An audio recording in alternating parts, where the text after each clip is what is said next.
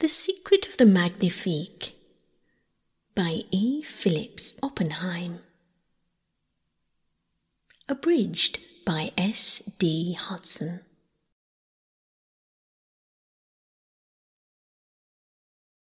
Part 1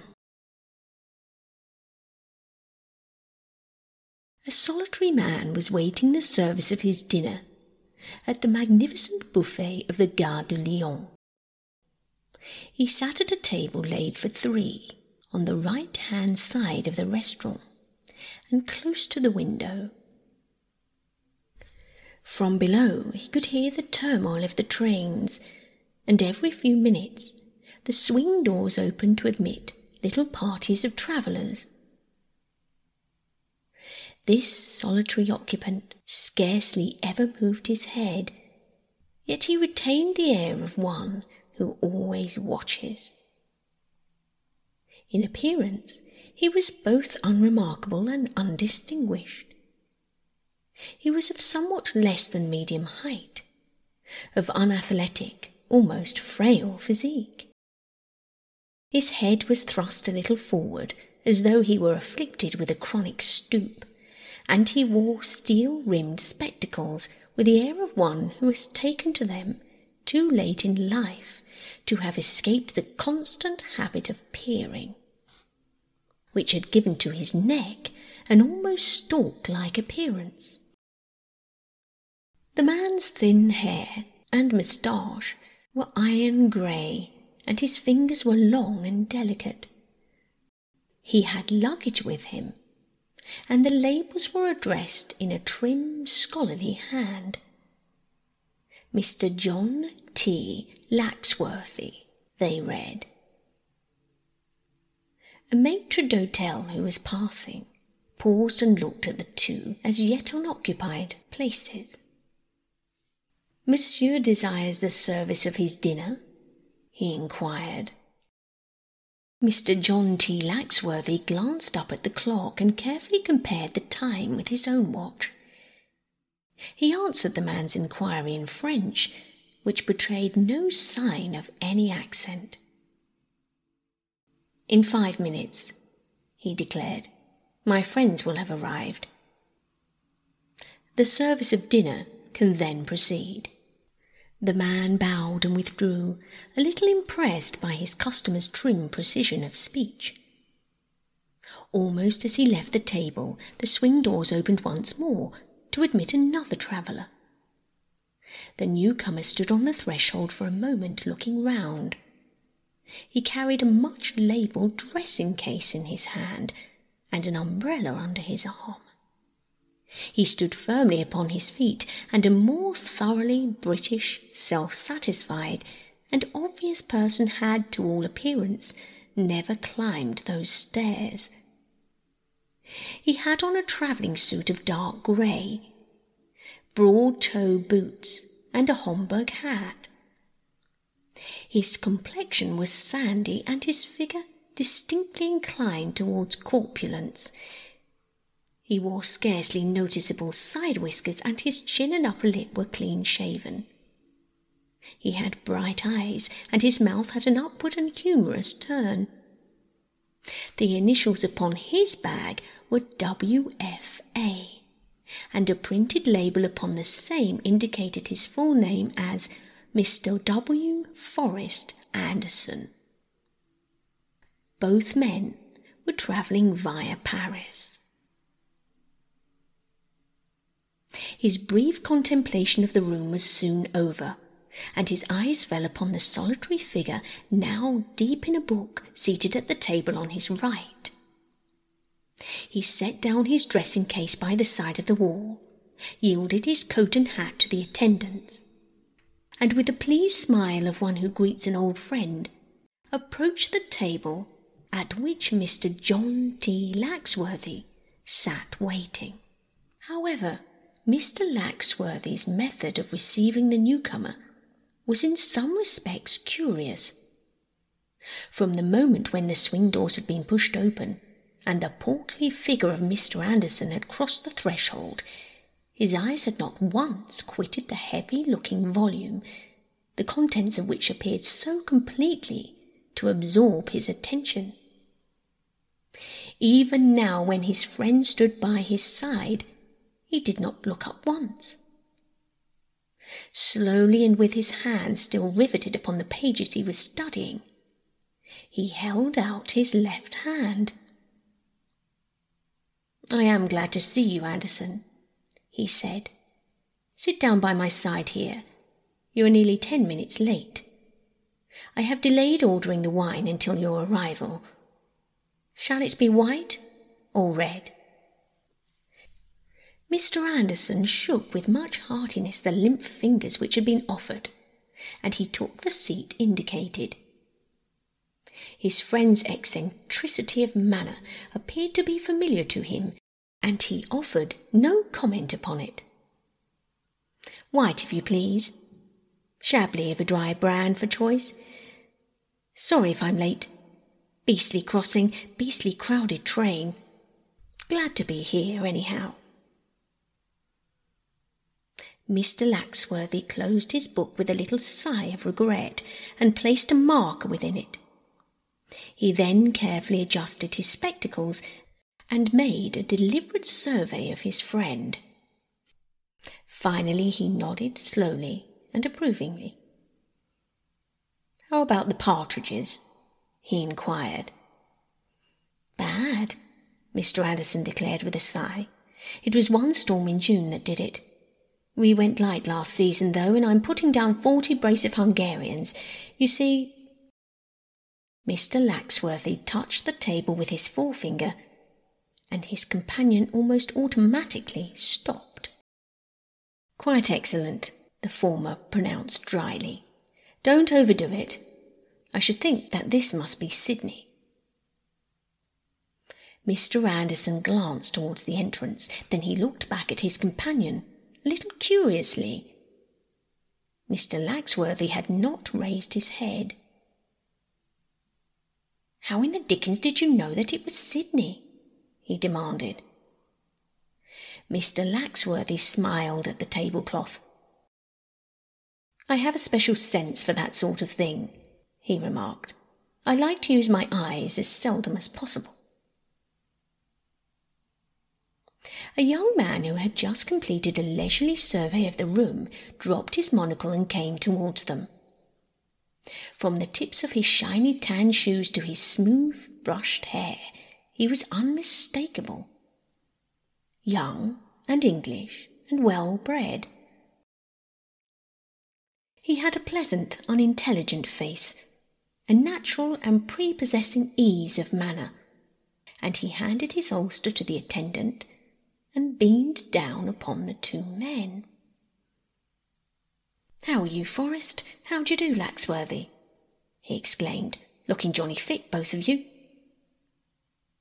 Mr. Laxworthy raised his glass and looked thoughtfully at the wine to be sure it was free from any atom of cork. Then he inclined his head in turn to each of his companions. I am glad to see you both, he said. On the whole, I think that I may congratulate you. You have done well. I drink to our success. The toast was drunk in silence. Mr. Anderson set down his glass, empty, with a little murmur of content. The young man opposite to him subjected the dish which was being offered to a long and deliberate survey through his eyeglass, and he finally refused it. Give me everything in France except the beef, he declared. Must be the way they cut it, I think. He glanced across the table. To have satisfied such a critic as the chief here is an achievement indeed. Now let us hear what he proposes to do with us. There was a short pause. Mr. Laxworthy was continuing his repast, which was, by the by, of a much more frugal character than he offered to his guests, without any sign of having heard the inquiry addressed to him. His companions knew him, however, and they were content to wait. Presently he commenced to peel an apple, and simultaneously to unburden himself. A great portion of this last year, he said, which you two have spent apparently with profit in carrying out my instructions, I myself have devoted to the perfection of a certain scholarly tone which I feel convinced in my proper environment. Incidentally, I've devoted myself to the study of various schools of philosophy. I'll take a liqueur, decided the young man, whose name was Sidney. A Grand Marnier, if you please. The same for me, said Mr. Anderson. Also, in a few moments, some black coffee. Mr. Laxworthy did not by the flicker of an eyelid betray the slightest annoyance at these interruptions. He waited, indeed, until the liqueurs had been brought before he spoke again. Even for some time after his friends had offered him their undivided attention, he continued extracting from his apple, with precise care, every fragment of core. Society is divided into two classes those who have and those who desire to have. The one must always prey upon the other. They are therefore always changing places. It is this continued movement that lends energy to the human race. May we not hear more definitely what it is that you propose? Anderson asked a little anxiously. We stand, Mr. Laxworthy replied, always upon the threshold of the land of adventure. At no place are we nearer to it than in this room. It is our duty to use our energies to assist in the great principles of movement to which I have referred. We must take our part in the struggle. On which side, you naturally ask, are we to be amongst those who have, and who, through weakness or desire, must yield to others? Or shall we take our place amongst the more intellectual, the more highly gifted minority, those who assist the progress of the world by helping towards the redistribution of its wealth? Sydney, how much money have you? Three hundred and ninety-five francs and a few coppers, the young man answered promptly. It sounds more in French. And you, Mr. Anderson? Mr. Anderson coughed. With the exception of a five franc piece, he admitted, I am worth exactly as much as I shall be able to borrow from you presently. In that case, Mr. Laxworthy said dryly, our position is preordained. We must take our place amongst the aggressors. The young man, whose name was Sidney, dropped his eyeglass. One moment, he said. Andy here and I have exposed our financial impecuniosity at your request. It can scarcely be a surprise to you, considering we've practically lived upon your bounty for the last year. It seems only fair you should imitate our candour. There were rumours a short time ago of a considerable sum of money to which you'd become entitled.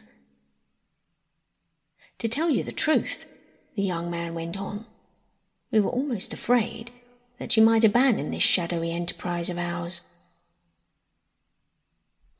Mr. John T. Laxworthy, without being discomposed, nevertheless was somewhat taken aback. He opened his lips as though to make some reply, and then he closed them again. When he did speak, it was grudgingly no successful enterprise can be conducted without capital, he said.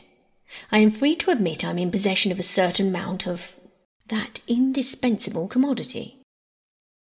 I do not feel myself called upon to state the exact amount, but such money as is required for our journeyings or for any enterprise in which we become engaged will be forthcoming. Mr. Anderson stroked his chin meditatively. I am sure, he said, that that sounds quite satisfactory. I call it a jolly fine business, the young man declared. There's just one thing more upon which I think we ought to have an understanding. You say we're to take our place amongst the aggressors. Exactly what does that mean? Mr. Laxworthy looked at him coldly. It means precisely what I choose it shall mean, he replied. Any enterprise or adventure which we may become engaged in will be selected by me, and me only. My chief aim, I have no objection to telling you, is to make life tolerable for ourselves, to escape the dull monotony of idleness, and to embrace any opportunity which may present itself to enrich our exchequer. Have you any objection to this? None, Mr. Anderson declared. None at all, Sidney echoed. There are three of us, Mr. Laxworthy went on. We each have our use. Mine is the chief of all. I supply the brains. My position must be unquestioned. For my part, I'm winning enough, Sidney remarked. It's been your show from the first. Mr. Forrest Anderson, who had dined well and forgotten his empty pockets, laughed a genial laugh. I agree, he declared. Tell us when and where do we start? And shall our first enterprise be Pickwickian? Or am I to play the Sancho Panza to your Don Quixote and Sidney's donkey? Mr. Laxworthy regarded his associates coldly. There was silence, a silence which became somehow an ominous thing. Around them reigned a babble of tongues, a clatter of crockery, below the turmoil of the busy station. But at the table presided over by Mr. Laxworthy, no word was spoken. Mr. Anderson's geniality faded away. His young companion's amiable nonchalance entirely deserted him.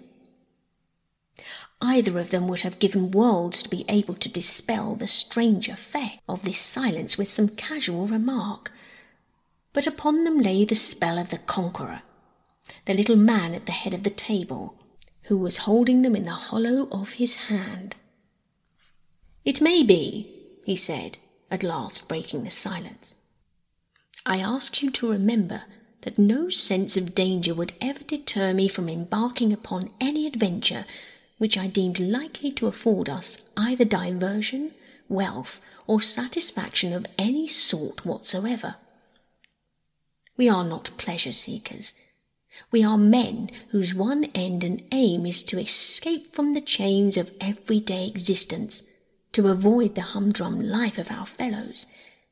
Therein may lie for us many and peculiar dangers.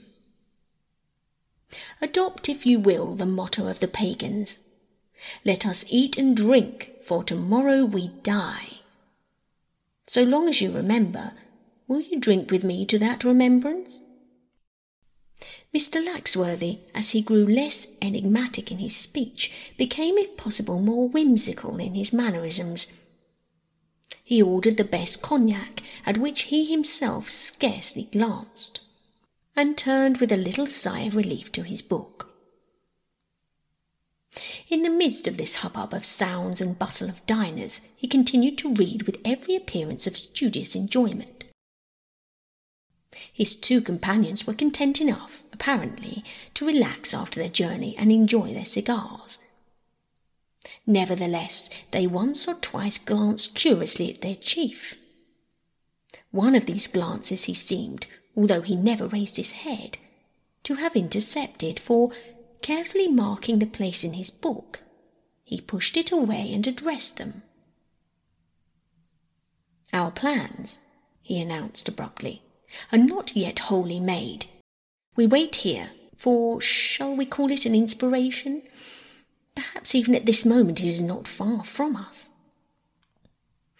Mr. Forrest Anderson and his vis a vis turned as though instinctively towards the door.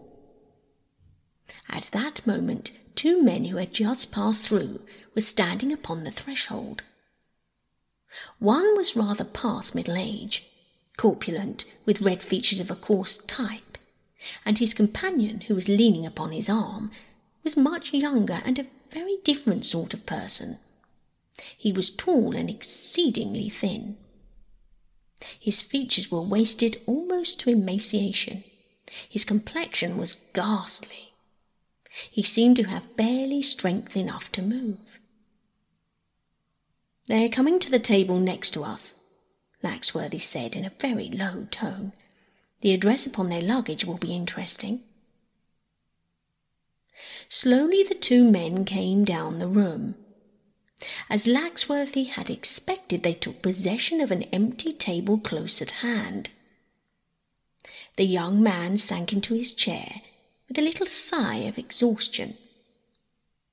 A liqueur, brandy, quick, the older man ordered as he accepted the menu from the waiter. My friend is fatigued. Sidney took the bottle which stood upon their own table. He poured out a wine glass full, and rising to his feet, he stepped across and accosted the young man. Do me the favour of drinking this, sir, he begged. The service here is slow and the brandy excellent. I can see you're in need of it. May it serve too as an aperitif. The young man accepted it with a smile of gratitude, and his companion echoed his thanks. Very much obliged to you, sir, he declared. My friend here is a little run down and finds travelling fatiguing. A passing malady, I trust, Sidney remarked, preparing to return to his seat. A legacy from that cursed graveyard, South Africa, the older man growled. Sidney stepped back and resumed his seat. In a few minutes he leaned across the table. The Paradise Hotel, he said under his breath. Mr. Laxworthy looked thoughtful. You surprise me, he admitted. What do you know of them? Anderson inquired. Mr. Laxworthy shrugged his shoulders. Not much beyond the obvious facts, he admitted. Even you, my friends, are not wholly deceived, I presume, by the young man's appearance. They evidently were. Mr. Laxworthy sighed. Let me assure you, he said, your sympathy for that young man is entirely wasted. You mean he's not really ill? Sidney asked incredulously. Most certainly he's not as ill as he pretends, Mr. Laxworthy declared dryly. If you look at him more closely, you'll discover a certain theatricality in his pose, which of itself should undeceive you. You know who he is? Sidney asked. I believe so, Laxworthy admitted. I can hazard a guess, even to his companion's identity. But the Paradise Hotel. Order some fresh coffee. We're not ready to leave yet. Anderson, watch the door. Sidney, don't let them notice it, but watch our friends there. Something may happen. A tall, broad shouldered man with a fair moustache and wearing a long travelling coat entered the buffet. He stood there for a moment looking around as though in search of a table. The majority of those present suffered his scrutiny unnoticing, naturally absorbed in themselves and their own affairs. Not so the two men who had last entered. Every nerve of the young man's body seemed to have become tense. His hand stole into the pocket of his travelling coat, and with a little thrill, Sidney saw the glitter of steel half shown for a moment between his interlocked fingers. No longer was this young man's countenance the countenance of an invalid. It had become instead like the face of a wolf. His front teeth were showing. He had moved slightly so as to give his arm full play. It seemed as though a tragedy were at hand. The man who had been standing on the threshold deposited his handbag upon the floor near the wall and came down the room. Laxworthy and his two associates watched. Their two neighbours at the next table sat in a well simulated indifference. Only once more Sidney saw the gleam of hidden steel flash from the depths of the ulster pocket. The newcomer made no secret of his destination. He advanced straight to their table and came to a standstill immediately in front of them. Both the stout man and his invalid companion looked up at him as one might regard a stranger. To all appearance, Laxworthy was engrossed in his book. Sidney and Anderson watched and listened, but of all the words which passed between those three men, none was audible. Then at last the elder man touched the label attached to his dressing bag, and they heard the words, The Paradise Hotel will be there for at least a month. The newcomer stood perfectly still for several moments as though deliberating. The young man's hand came an inch or two from his pocket. Chance and tragedy trifled together in the midst of that crowded room, unnoticed save by those three at the adjoining table. Then, as though inspired with a sudden resolution, this stranger, whose coming had seemed so unwelcome, raised his hat slightly to the two men with whom he had been talking, and turned away. The Paradise Hotel, he repeated. I shall know then when to find you. The little scene was over. Nothing had happened. Nevertheless, the fingers of the young man, as his hand emerged from his pocket, were moist and damp, and his appearance now veritably ghastly. His companion watched with a deep purple flush upon his face the passing of the stranger who had accosted him. He had the appearance of one threatened with apoplexy. One might be interested to know the meaning of these things, Sidney murmured softly. Their chief looked up from his book. Then one must follow to the Paradise Hotel, he remarked.